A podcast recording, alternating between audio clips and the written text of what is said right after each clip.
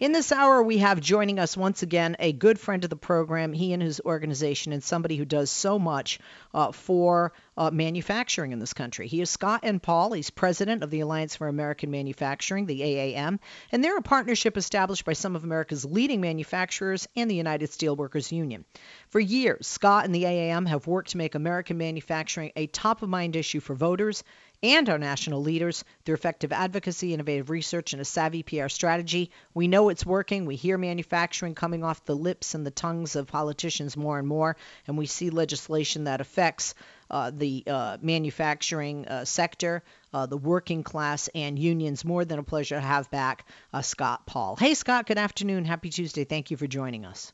Leslie, it's great to be back with you. I, I know it's been a few weeks, and so uh, we have a lot to talk about, I know. Yes, we do. And let's talk about the president. We're not going to talk about him talking at the UN, but one of the things he did do at the UN is he talked about how great our economy was and the stock market is so strong and unemployment's at a, low, a long time low.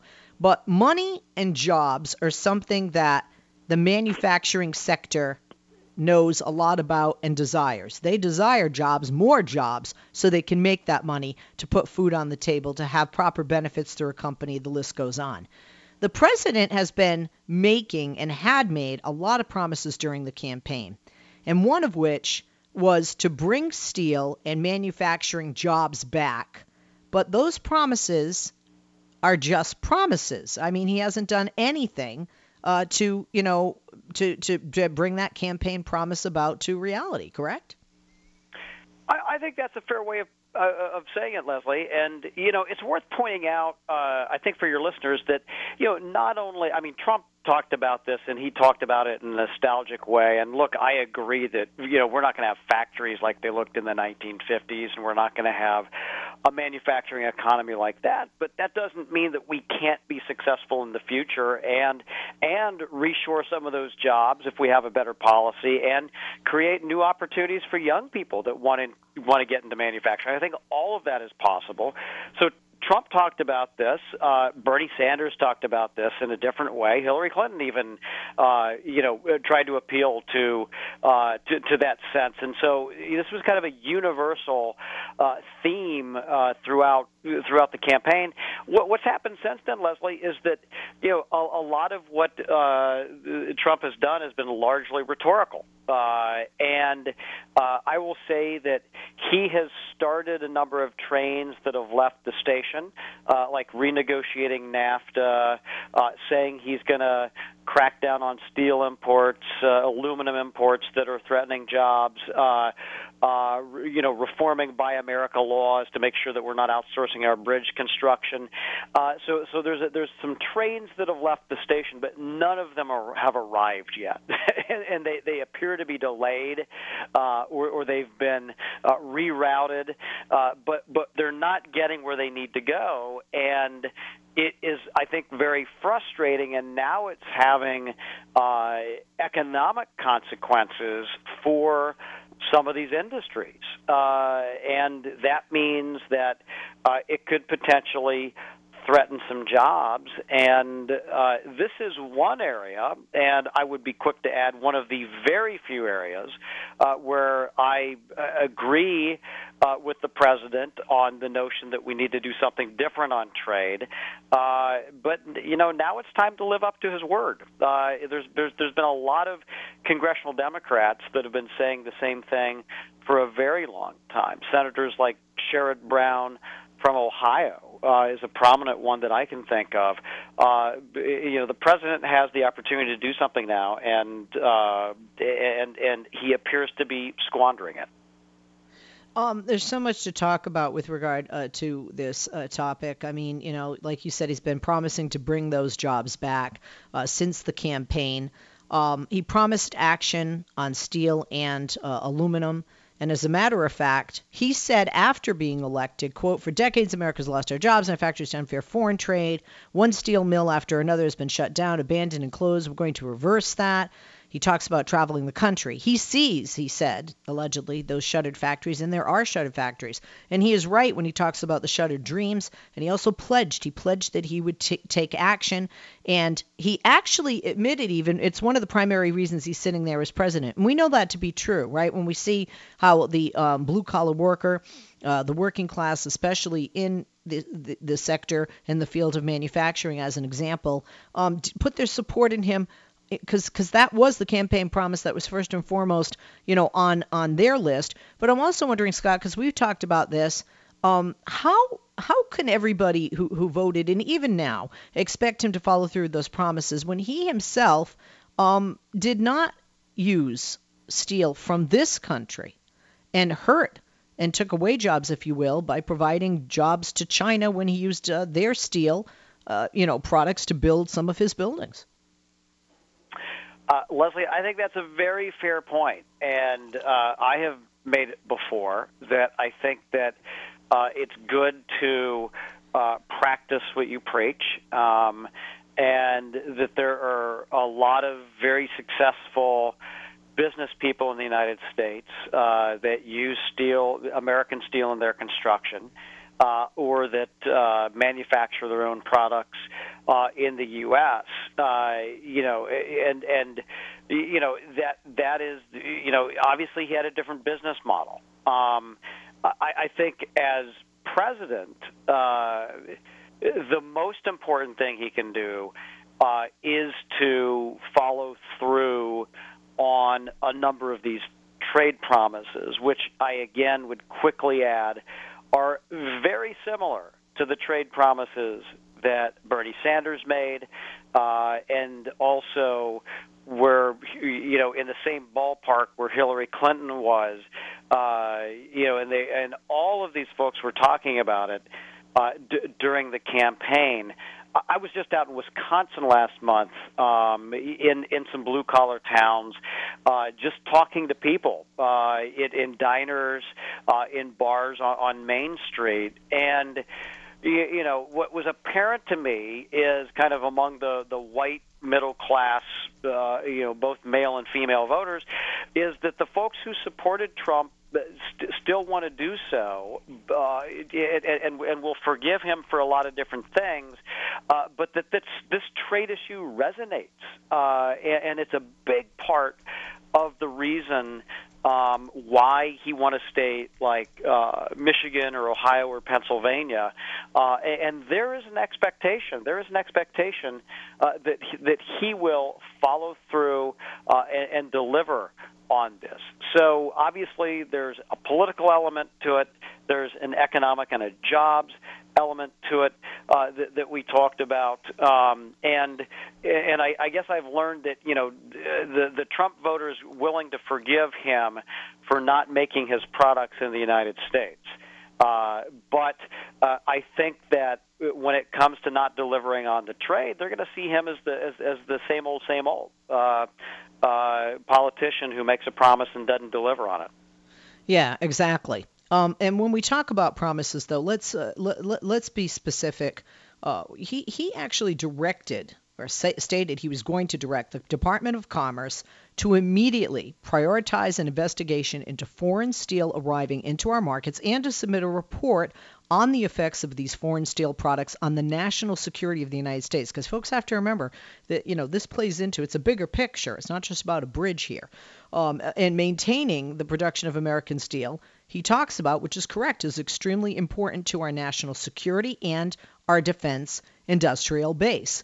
Uh, we know that the president has broken promises. We know that politicians left and right break promises. Um, what specifically um, has he done with this promise to the American worker with the Department of, of Commerce? Uh, in May, uh, there was a public hearing, and the Commerce Secretary, who is uh, Wilbur Ross, um, you know, said that there was supposed to be a report done by the end of, of June. Um, and you know what what happened as a result of that because i'm sure some people weren't you know aware of that Yeah, that's that, that's one of those trains that got lost uh, after it left the station uh, that I was mentioning earlier. So, and, and this is important because this was one of the most tangible things that Donald Trump could do for America's steel workers is to initiate this Section 232, and I hate to use trade jargon here, but uh, this national security review uh, that could potentially limit the imports of steel uh, to ensure that our domestic industry had a level playing field, that we had the capacity to meet our national security needs, which are not only tanks and battleships, but also things like bridges and our critical infrastructure. That, that the recent hurricanes and other events have shown us are really, really important uh, to, to have resiliency uh, in our country. And, and so, yes, he kicked this off in April with a lot of fanfare, had a signing ceremony at the White House. It was, uh, uh, you know, all over the headlines, uh, you know, in, in, included uh, the, the steel companies, but also, you know, even Leo Gerard and uh, the president of the steelworkers. And he gave everybody an expectation that this would be done rapidly. Uh, he said so himself. No one else did. He said, We're going to have this done by July 1st. We're going to have this done by July 1st. And so, uh, and he repeated this multiple times. July 1st comes and goes no, uh, you know, no action on this national security rev- review and potential imports. Uh, and then the president, uh, in an interview with the with the Wall Street Journal, I think towards the end of July, uh, all of a sudden does a 180, does a does a complete 180, Leslie, and says, I, you know, we're going to wait we're going to wait on this. We're going to wait till we're done, and get this, we're going to wait till we're done with health care reform, tax reform, and infrastructure which means never, possibly. And and, and this is just stunning to me.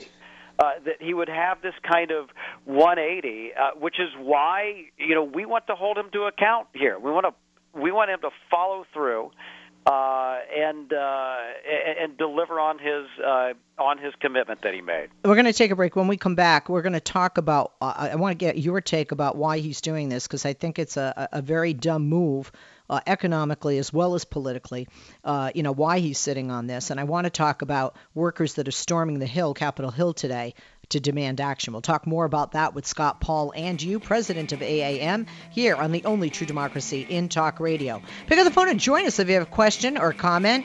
Uh, broken promises by the president, especially with regard to manufacturing. You are out there. You're you're you're a middle class worker. Maybe you voted for Donald Trump based on this promise. We want to talk to you. 8886 Leslie, 888 653 7543. The website for the AAM is AmericanManufacturing.org. On Twitter, follow Scott the President at Scott Paul AAM and also follow at Keep It Made in USA, which we should. I'm Leslie Marshall, back with Scott, back with you right after this. We're back with Scott Paul, president of the Alliance for American Manufacturing, taking your calls in a moment at 8886 Leslie, 888 653 7543. Pick up the phone and join us. Um, I asked you before the break, Scott, why you think the president is sitting on this, because he talks about, rightly so, it's a matter of national uh, security, one. Two, we know the grade that we have on roads and bridges. Three, not only did he campaign on this, but these workers could turn their back on him in, in 2020, and this could be political suicide. So, why do you think Trump is sitting on this? It's a fair question, and I am the last person to try to read his mind because I I don't know that he said publicly other than we want to try to do the other these other things first. But but what I suspect is happening um, is that you know, within within this administration, within this White House, uh, there's obviously a lot of cl- conflict. There are the people who uh, you, who I would you know are kind of the trade warriors who want a different path on trade uh, and kind of celebrated uh, what Trump said during the the campaign and the early days of his presidency. Uh, then there are others who are kind of like the status quo. You know, the folks who come out of Wall Street, uh, the the more mainstream of the uh, of of the of the Republican thought on this, uh, and they have philosophical objections to it. Um, so it may be playing out that way. Look, you know, steelworkers have been used as diplomatic pawns before. There may be some element of that, but to have such a clear commitment that you've made that you'd have this done by July 1st, uh, and then to completely do a 180 uh, with no real explanation um, is you know has has been pretty devastating. And we've actually seen uh, economic consequences of this. Steel imports uh, since April have risen by 21%. Uh, and part of the reason why that's occurring, Leslie, is because these other countries heard what Trump said in April and said, uh, "Wow, if we if we want to import any steel, uh, we got to get it in there now." And it is flooding our market uh, now, and it's it's it's starting to have an impact on uh, on on, on uh, employment uh, and, and other factors. And you know, if if the president doesn't follow through, uh, this could be pretty devastating for, for, for the steel industry and for steel workers. Absolutely. Uh, yeah. Absolutely. Let's go to uh, Michael in the Bronx, line three in New York. Michael, um, thank you for joining us. Question or comment for Scott? Thank you. Yes, um, it, it's a comment and it ends off with a question. The thing is, is that um, well, as you have pointed out earlier, this is one guy who does not keep his promises. I will also add that he makes promises that he has no business making, knowing how it's illegal and unconstitutional. So that is two ways in which he is hurting the average American person, and especially the uh, manufacturers and the steel workers that you are discussing here. I mean, we've seen him outsourcing jobs as well. How the heck is it that he has a lot of his um, clothing and the stuff that he's promoting that has been made in China and elsewhere. You know, this this is the guy who claims to make America great again. That's adding about bringing jobs back, which he's not, and he claims himself to be a devout Christian. Excuse me. Well, Michael, hold that thought. We'll let you finish on the other side of the break. Let Scott respond, and then I want to talk about those protesters on the Hill who are not being quiet about the broken promises, and I think it's awesome that they're verbalizing their anger and their disappointment. We'll be back. We are back with our guest, President of the AAM, Scott Paul, and we were talking with Michael before the break in the Bronx. Michael, thank you for holding. Welcome back. Uh, please finish up, and we'll have Scott respond. Thank you very much, Leslie. As I was saying before the break, that this is a guy, Mr. Trump, Mr. 45, that goes about making all these promises like bringing jobs back, which he hasn't. He's outsourcing jobs. He's making promises that he has no business making, given that it's been illegal unconstitutional. And he puts all that together and not only claims to be a Christian, but it's going about with this make America great again. Well, I can guarantee everybody that given the amount of people that are hurting in more ways than one because of his actions and policies and lack thereof, that this is not making America great again, and it sure it's not being Christian. And anybody that thinks otherwise got a real serious problem and need to do a lot of soul searching. Well, Michael, thank you for that. Scott, any comment? So uh, I, I think Michael raised a couple of important points. And look, I first want to say that while I do want Trump to follow through on this particular commitment, Leslie, as I think you know, uh, there are many things that I think the president has done uh, or said or, or, or positions that he holds that are uh, completely antithetical to, um, uh, to to the interests of working people in the United States. So, uh, but but but this one, uh, he's right, and and so I do want him to follow through on, on his on his promise here. Um, the uh, you know we we will know soon enough uh, if he's going to do this or not. The the the law under which he said he was going to do a national security review of steel imports says you have to complete it within 270 days, uh, which means uh, you know sometime in early January. But the problem, Leslie, as I said before the break, is that in the interim, you know, there's a lot of countries that are sending their steel to the United States uh, in the hopes of getting it here before any sorts of quotas or, or tariffs take take effect, and this is starting to cause problems uh, for for, uh, for for for the workers in the steel steel industry. And so, you know, Trump by saying something so brash, promising this, uh, has has uh, uh, inadvertently um, created a, re- a real challenge for the industry. And so that's why we have lots of different men and women from steel mills uh, all over the country uh, who are this week, in fact, right now, uh, meeting with members of Congress, meeting with folks from the administration, and telling them, uh, you got to get this done. Uh, because otherwise, uh, this is going to have devastating consequences potentially uh, for, for the steel industry and the workers. I, I want to talk um, about those workers and um, people that are being hurt. Michael talked about that, right? People hurting.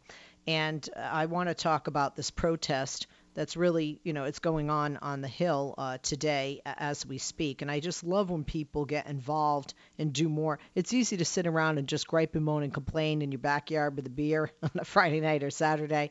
It's a whole different thing to get out there and to really do something. Um, President Trump this summer in Cincinnati said, Wait until you see what I'm going to do for steel and for your steel companies. We're going to stop the dumping and stop all these wonderful other countries from coming in and killing our companies and our workers. You'll be seeing that very soon. The steel folks are going to be very happy. Well, first of all, I would imagine um, the steel folks aren't very happy. And also people that are waiting and want to see that very soon. Uh, companies that are, you know, corporations and people that are coming in and killing our companies and obviously uh, killing uh, their jobs. Uh, uh talk to us about um, these workers. Uh, certainly not being uh, so happy, and about dozens of workers storming Capitol Hill today to demand action. Let's talk about that, and we'll actually hear from some of those workers. Leslie, I'm happy to, and I was I, I was really honored to meet many of them. for for half of them, it's their first time they've ever been to Washington or have tried to meet with their lawmakers or administration. And you know, we're trying to do this the first time around, uh, you know, a very uh, responsible, professional way, which is to go in to meet with the lawmakers, uh, to to meet with uh, the members of the administration, to try to reason with them, to show them the facts uh, that this is uh, that, that relief needs to happen now, and, and that these steelworkers need a a level playing field. Um, uh, not to say that there won't be a, a, a good old-fashioned protest uh, or a rally uh, in uh, in the uh, um, uh, you know in the days and weeks to come. Uh, but look, that's kind of um, uh, th- that's kind of where we are, and uh, and and we'll find out a lot within the next day or two about how how this went. But we're we're saying to these members of Congress that we got to get uh, we we got to get uh, them activated as well, particularly the Republicans, uh, to to tell Trump that uh, it's time to deliver on this. Um, I want to talk like about some of those people that you know you said that you had met. Um, let's um, hear from, uh, and this will be audio cut one. Mark, this is a quote from William Billy McCall. He is one of those workers who uh, whose jobs are on the line, who are not too happy, and who are on the hill today. Cut one. William Billy McCall. With the national security investigation, I think it gives us an opportunity to talk about other things that might not normally be highlighted. So for instance, it seems that a lot of the conversation with national security has to do with ships and planes and that sort of thing, but in fact, our national security is the American family. So that's the point I want to get across to them. Uh, that's very interesting because I think that we forget that those are not just numbers, those are people, those are families, and those dollars end up you know, being about money on the table to feed those families and you know that type of thing. Um, th- there's absolutely and, and like when he talks about ships and planes with you know national security, I, I would imagine there are companies like Raytheon and Boeing that every time the president threatens North Korea, they think we got to build some more. Um, and that would create jobs and, and not for a good way. But uh, you know, speak speak to Billy's point, Scott, because yeah. I, I think sometimes that, and politicians do this all the time, they forget about the people. It's all about just numbers and moving dollar signs around into different columns on, you know, some kind of a, a budget ledger. Yeah. So, I, first on the on the family aspect of this, and I'm glad Billy mentioned that because the uh, you know w- when you when you think about the what makes America strong, part of it is our our, our middle class, our, our economic foundation. Uh, when you get more granular into steel, look, if you're laying people off in steel mills, if you're closing them down, that that is a that's decades for each of these workers, decades of know-how uh, th- that you're that you're going to lose, and you can't, you know, it's not like instant oatmeal. You can't just pour it in, add water, and create a steel mill if you need it in a time of national crisis. That's not how the industry works at all and and and and it has it has been responsive to national security needs in the past. I mean, you remember, and again, whether or not you supported the Iraq War or the action in Afghanistan, it happened, and when called on to provide more armor for armored personnel carriers because of all the IED explosives that were occur, were occurring, the steel industry was ramp was able to ramp up and do that. But if you're down to like your last supplier, uh, it becomes a real challenge. It becomes a real challenge. Um, we, we make a particular type of electrical steel that is really important in the in the energy grid, and if you lose that, there's only one place that makes that now uh, in the United States. And if you lose that capability, uh, and there is some, uh, God forbid, like either cyber or other sort of attack on the energy grid, replacing that won't be easy. And so this really does have consequences. Um, let's uh, talk about um, these people, though, Scott. I mean, these workers, just like you know, William Billy McCall might have voted for him. I mean, workers did help uh, to vote Trump in. Um, I want to talk about whether they're still supporting the president, but let's hear first from Billy again, and then from another um, worker, Cliff Toby. First up is William Billy McCall. We just heard from him. By the way, he's specifically from the state of Indiana. He's a steel worker, and you know, we, we have to ask are you still supporting the president? I mean, you know, a lot of these workers uh, voted for him, and the president hasn't even begun to touch upon the promises with regard to the middle class, the working class that he has made. This is cut two. Uh, Mark, thank you. I totally believe that uh, a good portion of my membership believed in his message and expect him to, to follow through with, with the things that he promised, not just hit the the people who voted for him, but for everybody else as well. And uh, here's someone else who, you know, responds uh, to that and um, talks about the members of, uh, you know, his uh, division. He is an Iron Range worker. He's one of those storming the Hill today. This is Cliff Toby, cut three. Many of my members uh, who have been historically Democrat uh, have have voted for for President Trump uh, mainly because of, of what he said about trade and about uh, you know American steelworkers. Um, the flip side of that, uh, as you may well know, is that you know once you come out and you say that you're going to stop these imports, these other countries seem to fire up their their manufacturing and their exporting, and they ship about everything they can get off their docks over here. Uh, Scott, can you um, talk about that because um, you know the president's already people. You know, the, I saw an article I think yesterday about be prepared to see this on your local TV station soon, and they're like pro propaganda, pro Trump propaganda. Uh, you know, sowing the seeds for you know o- almost three and a half years from now. Um, he's got to do something, or these people that have switched from Democrat to Republican or Democrat to Trump could turn away from Trump um, you know, when it comes to the election, maybe even send a message in the midterms and maybe flipping some seats in the House and or Senate to Democrats. Yeah, I, I mean, I, I'm not going to pretend like I know what the absolute reason was why Donald Trump won a state like Pennsylvania or Ohio or even Michigan.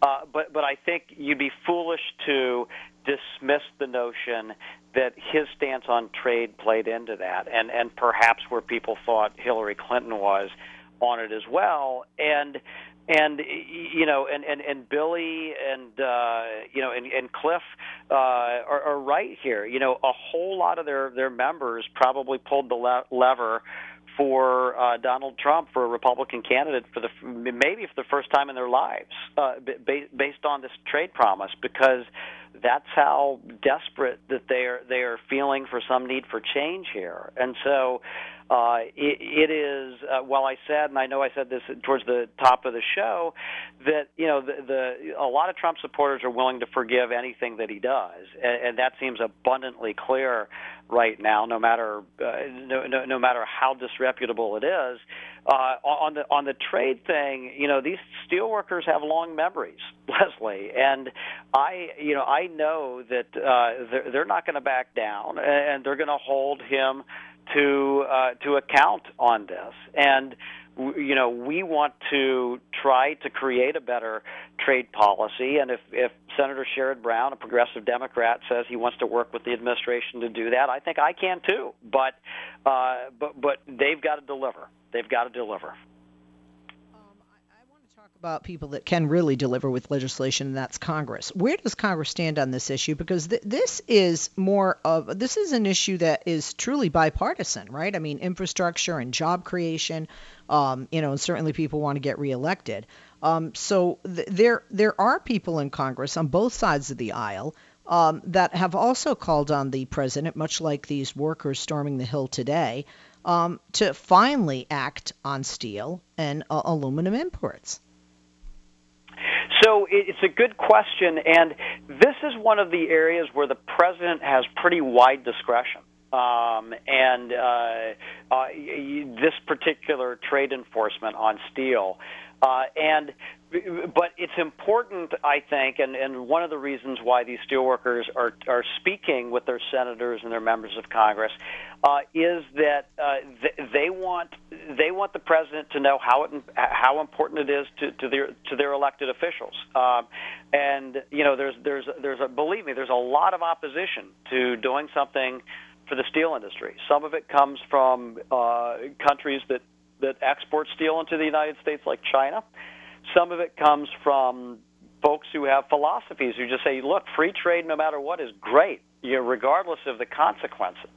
Uh, and, and some uh, have a fear that this would somehow start a trade war and impact agriculture, what have you. There, look, there's little evidence uh, in, the, in in recent times that something like that is even possible. And so, uh, the the the members of Congress, the senators, where they can be helpful, uh, is to weigh in with the administration and say, "This is important to my constituents. Uh, we need this." And uh, your lack of action here is actually making things worse for them. So it's time to deliver uh, this promised relief uh, for the steel industry.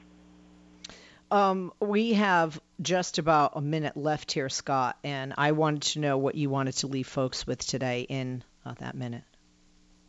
Yeah, well, I think that, and, and there's, there's, look, there's a lot of reasons, particularly for folks who are, are skeptical of Donald Trump and any promise that he makes this particular this trade reform is something that Democrats have been talking about for a long time. So it's not a partisan issue. And on this issue, uh, Trump is right about what some of the some of the challenges are. Uh, but but here's the thing that I think is deeply frustrating is that you know he he doesn't have a clear compass on this, um, and you know he is using it for for for whatever. I mean, I we we can't figure it out, uh, but we've got to shake this loose, uh, and so we hope folks will join us uh, in this. And you know we've had a lot of success with folks, uh, you know, getting in touch with their members of Congress, sending petitions to the White House. Uh, but but our message is pretty simple simple that you know you don't realize the importance of the steel industry until you depend on it. And, and when you look at those magnificent bridges, the cars, the the stuff that keeps us safe as well, uh, that all comes from steel. That's not going anywhere anytime soon. There's just a question about where it's going to be made. Is it going to be made in China? Going to be made right here in the United States? We want to make it here, Leslie. Absolutely, no question about it. Scott, always a very informative time with you and pleasurable as well. Thank you, appreciate it. Scott Paul, president of the Alliance for the for American Manufacturing. They're the AAM. Check out their website. A lot of good stuff there. Also, if you want to buy American, a lot of places that Make American, you may not have thought of. They have that information there as well. Go to AmericanManufacturing.org. On Twitter, follow Scott at Scott Paul, AAM, and also follow at Keep It Made in USA, because we should, like Scott just said.